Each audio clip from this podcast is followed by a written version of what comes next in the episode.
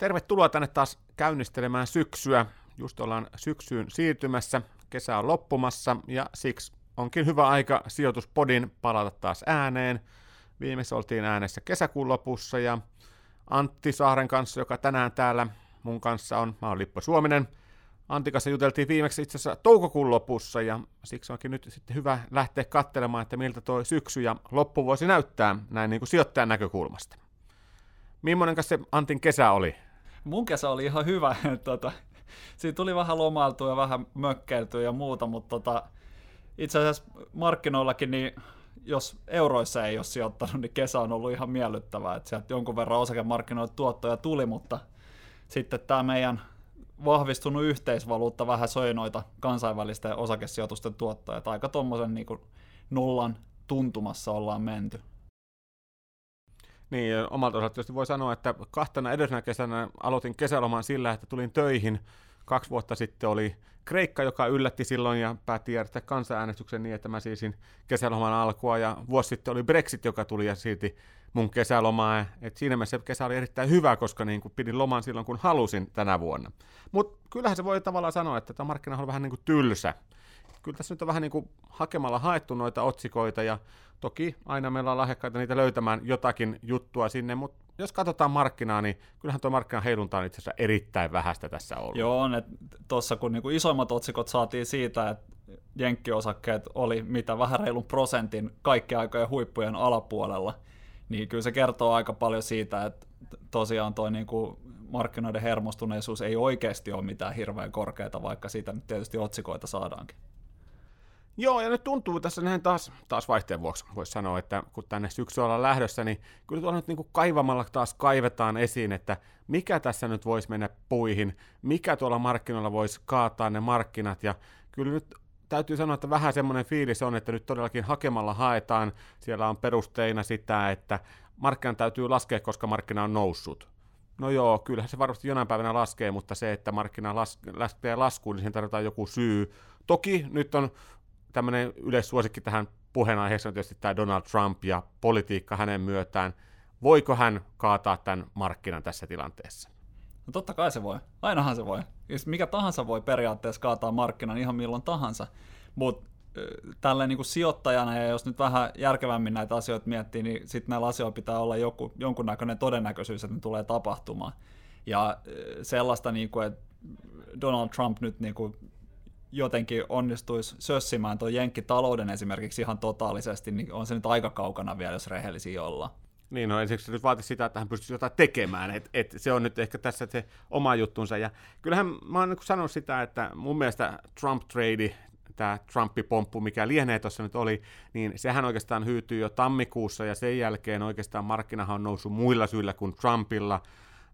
toisaalta myöskin markkina on laskenut muilla syillä kuin Trumpilla, eli kyllä toi oma tuntuma on, että nyt se on sitä, että kun mitään muuta ei tapahdu, niin sitten sitä Trumpia jauhetaan ja jauhetaan, mutta loppujen lopuksi se markkinavaikutus on, on todella vähäinen tällä hetkellä.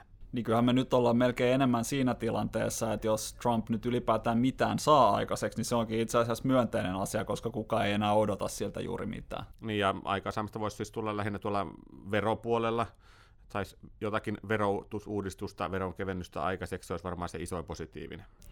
Eiköhän joo.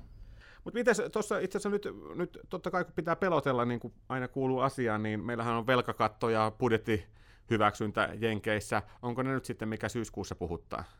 No varmaan se, että onhan tuossa tällä mielenkiintoisena tota, huomiona siinä, että Jenkki kongressilla niin on syyskuussa vain 12 työpäivää, että siinä aikana pitää sitten saada naulattua tämä velkakatto ja budjetti.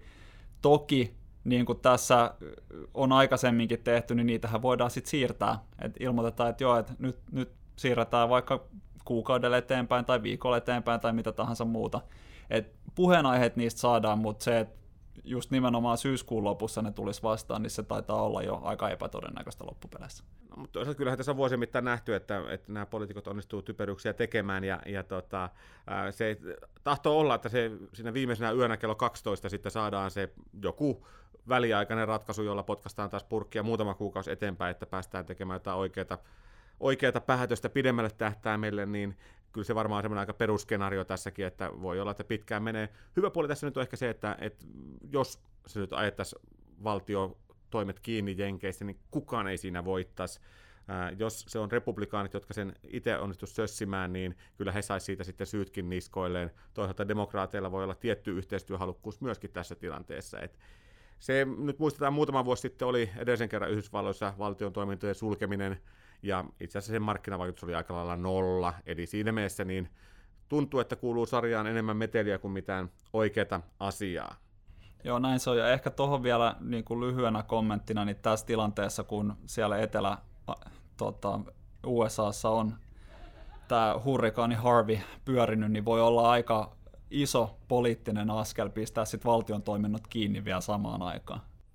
Näin se on. Mites toi Pohjois-Korea sitten? Sehän on toisi semmoinen, joka oikeasti voisi olla iso juttu pahimmillaan. Joo, ja onhan se ollut tässä niin kuin vuosien mittaan, ne on kaiken näköisiä tehnyt. Varmaan tämä sapelien kallistelu ei ole pitkään aikaa ollut ainakaan kovin montaa kertaa näin tota, kovaa kuin mitä se on nyt. Mutta kyllä siitäkin, siinäkin täytyy vaan lähteä siitä, että järki voittaa niin kuin ennen pitkää. Et jos tuollaiseen Pohjois-Korean juttuun tai kaikkeen, mikä voi vaan maailmassa mennä pieleen, niin haluaa varautua, niin sitten kannattaa kyllä rakentaa joku bunkkeri ja mennä sinne ja unohtaa sijoittaminen kokonaan. Et varmaan se järkevämpi lähestymistapa on ennemminkin se, että no, et kyllähän sielläkin järki voittaa, että siitähän ei oikeasti kukaan hyödy mitään, jos ne lähtee niin kuin ihan täysmittaiseen sotaan.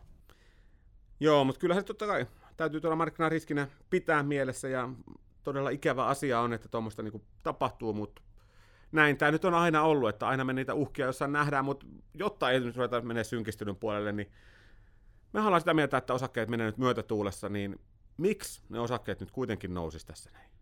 No kyllähän niin tosiasia on se, että tuommoiset merkittävämmät laskut osakemarkkinoilla niin vaatii sitten loppupeleissä kuitenkin sen, että talous menee jonkunnäköiseen taantumaan.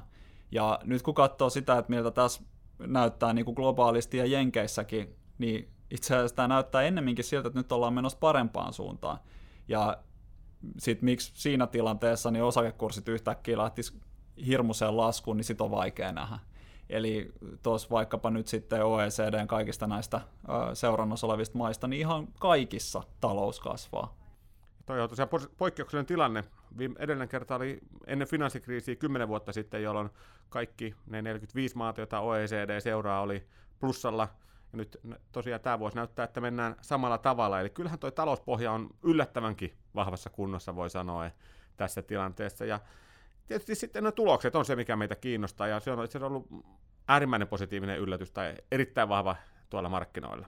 Joo, tässä niin näyttää siltä, että viiteen vuoteen ei ole tullut niin hyvää tuloskasvua kuin mitä tänä vuonna olisi tulossa niin kuin globaalissa mittakaavassa. Että onhan se niin kuin osakesijoittajalle aikamoista mannaa.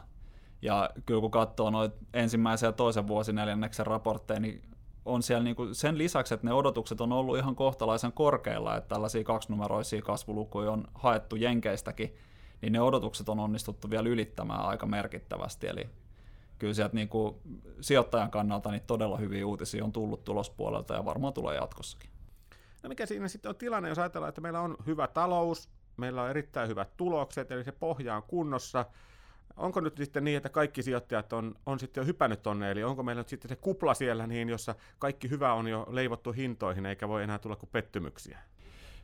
No ei taida kyllä oikein olla, että jos tässä sitten ole kovinkaan monta minuuttia, kun tässä just puhuttiin siitä, että kaikki huutelee, että mikä kaikki asiat voi maailmassa mennä pieleen, niin kyllähän se tarkoittaa sitä, että tuolla on edelleenkin rahaa odottelemassa niitä oston paikkoja, ja silloin kun niitä oston paikkoja odotellaan, niin sitten kun semmoinen pienikin lasku tulee, niin yleensä sitten käytetään hyväksi, ja ne laskut jää sitten aika pieniksi.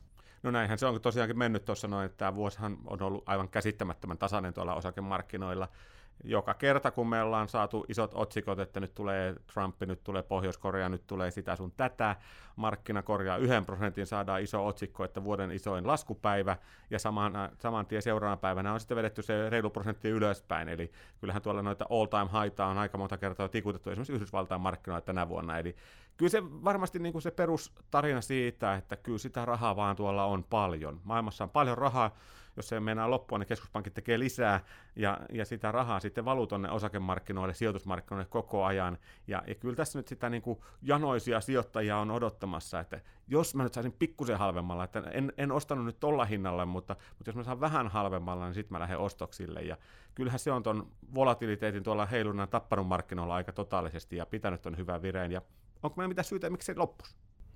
No aika hiljasta tässä nyt on, että toki niin kuin joku tuommoinen isompi geopoliittinen juttu, mitä tuossa vähän sivuttiin, niin voisi sen aiheuttaa, mutta tosiaan ne on aika, loppupeleissä kuitenkin aika epätodennäköisiä. Sitten toinen, mitä voi toki, tai jotkut on ainakin pelännyt, että keskuspankit tekee jonkunnäköisen niin kuin arviointivirheen tässä ja lähtee kiristää politiikkaa ennenaikaisesti, mutta näyttääkö se nyt ihan oikeasti siltä? Niin kyllähän tämän vuoden, jos nyt mietitään isompia yllätyksiä, niin oikeastaan on kaksi asiaa. Se, että Yhdysvalloissa pitkät korot on itse asiassa laskenut, eli keskuspankkiodotukset on tullut alaspäin. Tällä hetkellä markkinoilla hinnoitellaan Fedille seuraavaa koronnostoa vuoden 2018 loppuun. Ja kun vielä mennään puoli vuotta taaksepäin, niin siellä oli iso kasa koronnosto-odotuksia sisällä, eli Eli kyllähän se, että korot on laskenut, on tietysti johtunut siitä, että inflaatio on pettänyt. Sitä inflaatio, mitä odotettiin, kyllä ne palkat nyt lähtee nousuun, niin sitä ei ole tapahtunut. Ja se on pakottanut keskuspankki sitten aika lailla tuonne takajalolle ja olemaan sivussa. Tämän pitkien korkojen keskuspankkien seurauksena toinen iso yllätys on ollut sitten toi dollari, joka myöskin oli aika semmoinen vahva konsensus vuoden alussa, että kyllä dollari vahvistuu tänä vuonna. Silloin tuolta isot pojat ympäri Lontoota ja Wall Streetia huuteli, että pariteetti paukkuu no nyt ne samat on sitten kääntänyt kelkkaansa ja ollaan yhdessä kahdessa jo tuolla menossa. Ja se on ollut varmasti kanssa semmoinen, toki iskenyt meidän suomalaisijoittajien tuottoihin maailmalta, mutta se on myöskin tosiaan ollut aika monen yllätys tuolla noin. Miten sä näkisit toi dollari nyt sitten tästä eteenpäin? No olisiko se nyt niin kuin se pahin liike vähitellen takanapäin, että tota, ainakin to- toivoa sopii, että muuten tämä niin kuin meidän sijoittaminen muuttuu pikkusen hankalaksi, jos tämä sama tahti jatkuu tästä kovin pitkään mutta äh, kyllä se nyt niinku, enimmäkseen näyttää siltä, että varmaan se tuosta niinku heikkenee ehkä pidemmällä tähtäimellä, mutta se niinku kovin, kovin tahti on kyllä niinku varmasti takanapäin. Eli se valuutta vastatuuli, mistä ollaan kärsitty, niin olisi tulossa tiensä päähän, ja se on yksi hyvä syy, minkä takia ne maailman osakkeet on entistäkin kiinnostavampia tässä tilanteessa. Kaiken kaikkiaan, mitä nyt voisi miettiä, niin tässä ongelmana on se, että mehän toistamme itteemme. Mehän sanotaan, puhutaan samoista asioista, missä me puhuttiin keväällä, me kerrotaan edelleenkin, että talous on hyvä, me kerrotaan edelleenkin, että talous, tulokset on vahvoja, että arvostus ei ole ongelma, että korot on alhaalla. Tämä on ihan julmetun tylsää. Onko sijoittaminen tylsää? No on se joskus. Se, ja niin kuin tylsä on oikeastaan monesti paras tapa päästä niihin hyviin tuottoihin.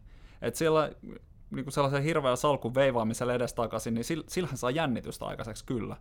Mutta kyllä ne niin kuin kaikista parhaat tuotot tulee vaan sillä, että ollaan vähän rauhallisempia ja katsotaan niin kuin vähän isompaa perspektiiviä. Ja se tosiaan näyttää niin kuin aika pitkälti samalta kuin tuossa keväälläkin. Joo, eli kyllä voisi sanoa, että tietysti meidän sijoitusteema on nyt ehkä, että tylsä on hyvää. Me tykätään tylsästä niin kauan kuin se tylsä on, on oikeaan suuntaan menossa olevaa. Varmasti tämä syksy tulee taas olemaan täynnä isoja otsikoita, tullaan huutamaan sitä sun tätä. Meillä on Saksan vaalit nyt syyskuussa, joka loppujen lopuksi sijoittajan mielestä ei kiinnosta oikeastaan ketään. Ähm, meillä on Yhdysvalloissa totta kai kaikenlaisia riskejä olemassa, meillä on geopolitiikkaa ja meillä on ties mitä, mutta ne on niin kuin sitä otsikoita, ja nyt, nyt tässä tietysti joutuu vähän pitämään päänsä kylmänä ja katsomaan niiden ohi, ja se alla oleva pohja on vaan tällä hetkellä erittäin hyvässä kunnossa tuolla maailmalla. Ja paranee vaan koko ajan. Eli kaiken kaikkiaan voi sanoa, että me lähdetään kyllä aika lailla toivekkaassa tunnelmissa tähän syksyyn ihan hyvä vuosi ollut tässä takana, noin osakemarkkinoilla valuutta on syönyt tuota tuottoa, mutta kyllä me nähdään, että tässä edelleenkin toi sama tie jatkuu ja vedetään niin kuin reippaasti osakkeisiin uskoen niin tuonne vuoden loppua kohti menemään. Mutta katellaan, miten se meni niin tuossa kuukauden päästä ja tässä kohtaa toivotellaan oikein hyvää syksy alkua kaikille.